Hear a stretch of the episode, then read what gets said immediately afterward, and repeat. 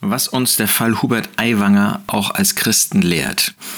Es gab ja ein großes Aufsehen, einen großen Aufschrei über ein Pamphlet ekelhafter Art, ähm, auch narzisstischer, also Nazi-Herkunft ähm, und ähm, auch Charakters, was in der Schulzeit von Hubert Aiwanger und seinem Bruder geschrieben worden ist und womit er als jetzt der Chef der Freien Wähler in Bayern in Verbindung gebracht wurde.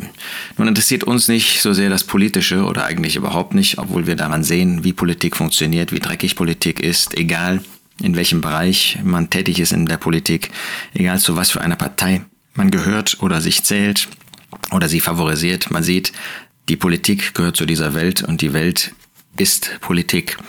Ähm, damit haben wir als Christen nichts zu tun, außer dass wir der Regierung von Herzen gehorsam sein sollen. Aber es ist doch interessant, wie mit diesem Fall umgegangen worden ist, und ich meine, dass wir selbst einiges durch diesen Fall lernen können. Und ich möchte einmal insgesamt, ähm, kommt das jetzt nochmal auf sieben Punkte, ähm, in diesem Zusammenhang möchte ich vorstellen, die auch für uns heute von Bedeutung sind. Punkt eins, ähm, das sind ähm, alles Dinge, die jetzt mit dieser Affäre zu tun haben, wo man sieht, dass dort äh, ganz anders gehandelt worden ist in vielfacher Hinsicht. Punkt eins: Es bedarf, um eine Sache ähm, wirklich glaubhaft zu versichern, gerade wenn es um Urteil und Verurteilen geht, und manchmal müssen wir das, bedarf es Zweier oder Dreier Zeugen. Das ist ein biblisches Prinzip. 5. Mose 17, Vers 6. Auf die Aussage zweier Zeugen oder dreier Zeugen hin soll getötet werden. Das war im Volk Israel so, dass wenn jemand ein Groll getan hat, wenn jemand gotteslästerlich gesprochen hat und so weiter, dann bedurfte es zweier oder dreier Zeugen. Er soll nicht auf die Aussage eines einzelnen Zeugen hin getötet werden. Und dieses Prinzip wird im Neuen Testament absolut beibehalten. Wir lesen in 2. Korinther 13, Vers 1, Dieses dritte Mal komme ich zu euch, sagt Paulus zu den Korinthern, aus dem Mund von zwei oder drei Zeugen wird jede Sache bestätigt werden. Wir brauchen also absolut zwei oder drei Zeugen. Das ist Punkt eins. Man darf nicht irgendwie, weil einer das gesagt hat, da bringt jemand ein Gerücht hin. Nein, es muss konkret und mit Namen und klar bezeugt werden. Das ist Punkt eins. Punkt zwei ähm, und damit auch nachvollziehbar. Ja, das muss etwas sein, was nachvollziehbar ist, was man nachvollziehen kann und was nicht irgendwie äh, pauschal im Raum steht. Da könnte ja was gewesen sein, da könnte jemand was getan haben. Nein, man muss bezeugen, dass derjenige genau das getan hat ähm, und ähm, wann er das getan hat, wie er das getan hat und so weiter. Also das muss ein konkretes Zeugnis davon abgelegt werden. Punkt zwei ist, es reicht nicht, dass das irgendwie bezeugt wird, äh, womöglich auch mit einer eidesstattlichen äh, Versicherung, Zeitung oder äh, einem, äh, einem, einem Bruder, der Verantwortung trägt am Ort oder darüber hinaus gegenüber, sondern wir finden im Neuen und auch im Alten Testament, dass die Personen, die das bezeugen, dazu stehen müssen.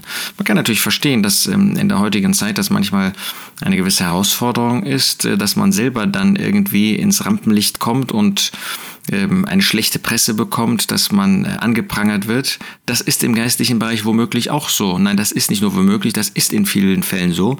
Deshalb ist es trotzdem wichtig, dass man mit Namen dafür einsteht. Das finden wir zum Beispiel im Neuen Testament, 1. Korinther 1, Vers 11. Denn es ist mir über euch berichtet worden, meine Brüder, schreibt Paulus an die Korinther, durch die Hausgenossen der Chloe, dass Streitigkeiten unter euch sind. Also nicht irgendwie so hinterrücks ähm, und verborgen, ähm, das ist geschehen, aber sag bloß nicht, dass, das von, dass ich dir das gesagt habe. Wenn ich so etwas höre, dann ist eine solche Zeugenaussage nichtig und nichts wert. Dass man so etwas natürlich ähm, verfolgen muss, wenn ich so etwas höre, das ist wahr, aber als solche ist eine Aussage nicht verwertbar und kann man, da braucht man gar nicht erst inmitten der Brüder, äh, der Geschwister einzubringen, wenn jemand nicht zu seiner Zeugenaussage steht. Das gibt es nach Gottes Wort nicht, dass jemand einfach sagt, das ist so gewesen und das ist etwas ganz Schlimmes, aber sagt bloß nicht, dass es von mir kommt. Ja, dann sage ich äh, so jemanden, dann brauchen wir gar nicht weiterzureden. Über dieses Thema ähm, habe ich nichts zu sagen, wenn du nicht zu deiner Aussage stehst. Ähm, und wenn nicht zu seiner Aussage steht, der äh, bringt Gerücht, das ist Lästerung, ähm, unter die Geschwister über jemanden. Ähm, und dann muss ein falscher Zeuge, nämlich, das finden wir im Alten Testament auch, wurde mit dem gleichen Urteil belangt, mit dem derjenige zu belangen gewesen wäre, der unter das Urteil fällt. Also wenn jemand sagt, da hat jemand gelästert und der hätte gesteinigt werden müssen, wer ein falsches Zeugnis abgelegt hat, der wurde genau mit dieser Strafe, der Todesstrafe, dann in Israel auch belegt. Darum geht es ja heute nicht. Ja. Die Todesstrafe im Alten Testament ist geistlicherweise oftmals vergleichbar mit dem Ausschluss aus der Versammlung, aus der Gemeinde Gottes, 1. Korinther 5, Vers 13. Ähm, aber äh, wir sehen daran, wie ernst Gott das nimmt, dass ein Zeugnis wahr ist, dass es nachverfolgbar ist, nachvollziehbar ist und auch die Person, die dieses Zeugnis ausspricht, kommt gleich nochmal ähm, darauf zurück. Dass es persönlich ähm, auch äh, mit Namen gemacht werden muss, macht 5. Mose 17 in dem weiteren Verlauf ähm, auch deutlich. Ich hatte den Vers 6 gelesen, jetzt heißt es im Vers 7, die Hand der Zeugen soll zuerst an ihm sein, ihn zu töten und danach die Hand des ganzen Volkes. Und du sollst das Böse aus deiner Mitte wegschaffen. Das macht deutlich, man muss wirklich mit Namen bezeugen und derjenige muss vorangehen. Das heißt, der wird auch gesehen. Der wurde von dem ganzen Volk gesehen, auch von demjenigen, gegen den er gezeugt hat und der deshalb unter in diesem Fall die Todesstrafe gekommen ist. Also es gibt nichts anderes als mit Namen zu bezeugen. So hinter hinterrücks und ähm, wir haben Zeugen und wir kennen die Zeugen. Das gibt es nach Gottes Wort nicht. So können wir als Gläubige nicht mit Gott und miteinander umgehen, sondern wir brauchen ein Zeugnis, wozu man auch steht. Drittens ähm, gibt es ein Bekenntnis und gibt es Vergebung. Ich hoffe, das ist uns allen klar.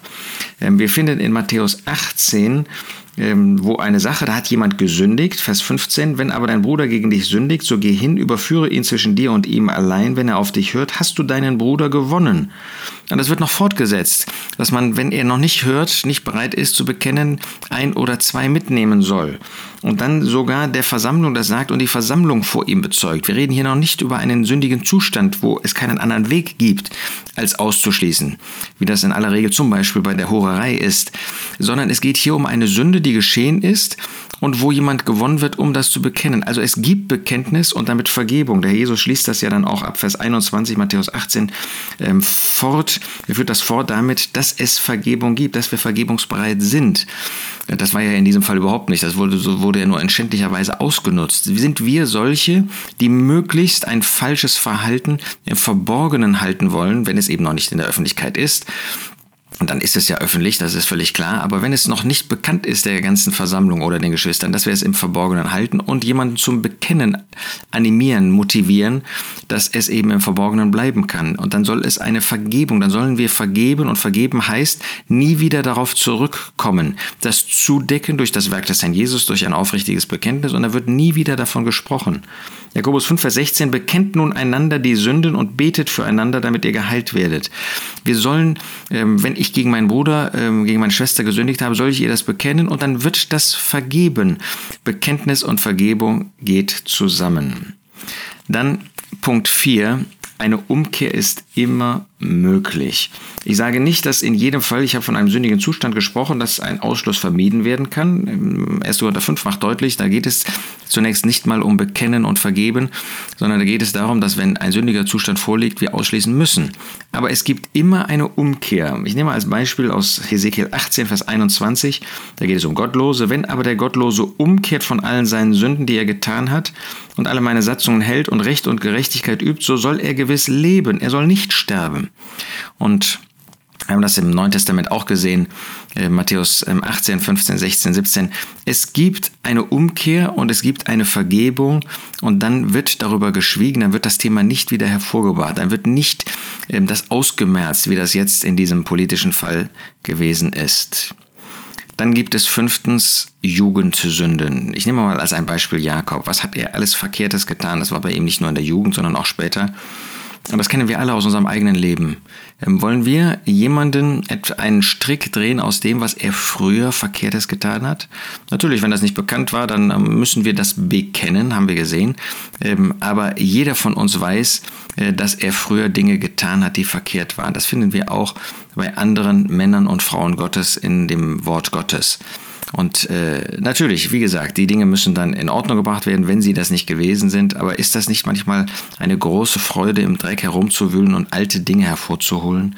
Das wird hier in der aktuellen Situation getan. Und Gottes Wort sagt, das ist nicht richtig.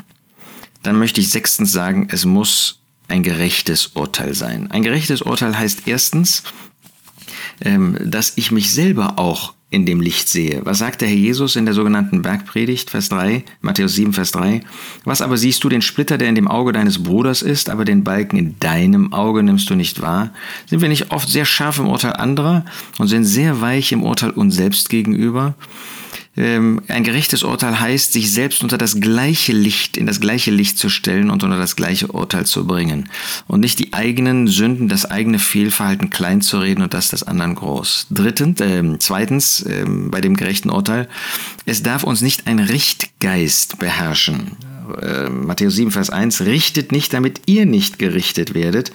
Denn mit welchem Urteil ihr richtet, werdet ihr gerichtet werden und mit welchem Maß ihr messt, wird euch zugemessen werden. Wir können leicht so einen Urteilsgeist, einen Richtgeist haben und Gott möchte das ausdrücklich nicht. Er möchte, dass wir einen Geist der Gnade an den Tag legen. Und dann heißt es drittens zu dem gerechten Urteil, es muss auch gerecht sein. Sprüche 16, Vers 11. Gerechte Waage und Waagschal sind des Herrn. Sein Werk sind alle Gewichtsteine des Beutels. Und weiter in Kapitel 20 heißt es in Vers 10, Zweierlei Gewichtsteine, zweierlei Eva, sie alle beide sind dem Herrn ein Gräuel. Vers 23. Zweierlei Gewichtsteine sind dem Herrn ein Gräuel und trügerische Waagschalen sind nicht gut. Machen wir nicht einen Unterschied bei Freunden und Nichtfreunden äh, zwischen uns und anderen? Ein gerechtes Urteil. Alles andere ist ein Gräuel vor dem Herrn. Machen wir uns da nicht selbst schuldig in vielerlei Hinsicht? Siebter Punkt. Wir müssen in Demut handeln. 1. Petrus 5, Vers 6, Vers 5. Alle aber seid gegeneinander mit Demut fest umhüllt, denn Gott widersteht den Hochmütigen, den Demütigen aber gibt er Gnade. Das gilt sowohl für mich, der ich vielleicht ein Urteil fällen muss, der ich gar nicht darum herumkomme, als auch für mich, der ich Betroffener bin, über den ein Urteil gefällt wird. Fühle ich mich besser als die anderen, sage ich, die sind ja noch viel schlimmer, ähm, die sollen erstmal in ihrem eigenen Haus ähm, sauber machen. Demut, wenn ich mehr, wenn wir mehr mit Demut umhüllt wären, wenn wir mehr durch die Demut geprägt wären, würden dann nicht viele Fälle ganz schnell verschwinden, nicht weil wir sie ähm, einfach ignorieren, weil wir sie äh, unter den Teppich kehren, sondern weil wir nach Gottes Art, nach Gottes Wort damit handeln würden. Also ich meine, dass dieser Fall Aiwanger uns manches auch in der heutigen Zeit lehrt, auch uns als Christen, auch im Umgang miteinander. Ähm, und dass, wenn wir diese Dinge vor Augen haben, nach Gottes Wort, manches bei uns anders wäre, manche Konflikte vielleicht entschärft würden und wir anders miteinander umgehen würden.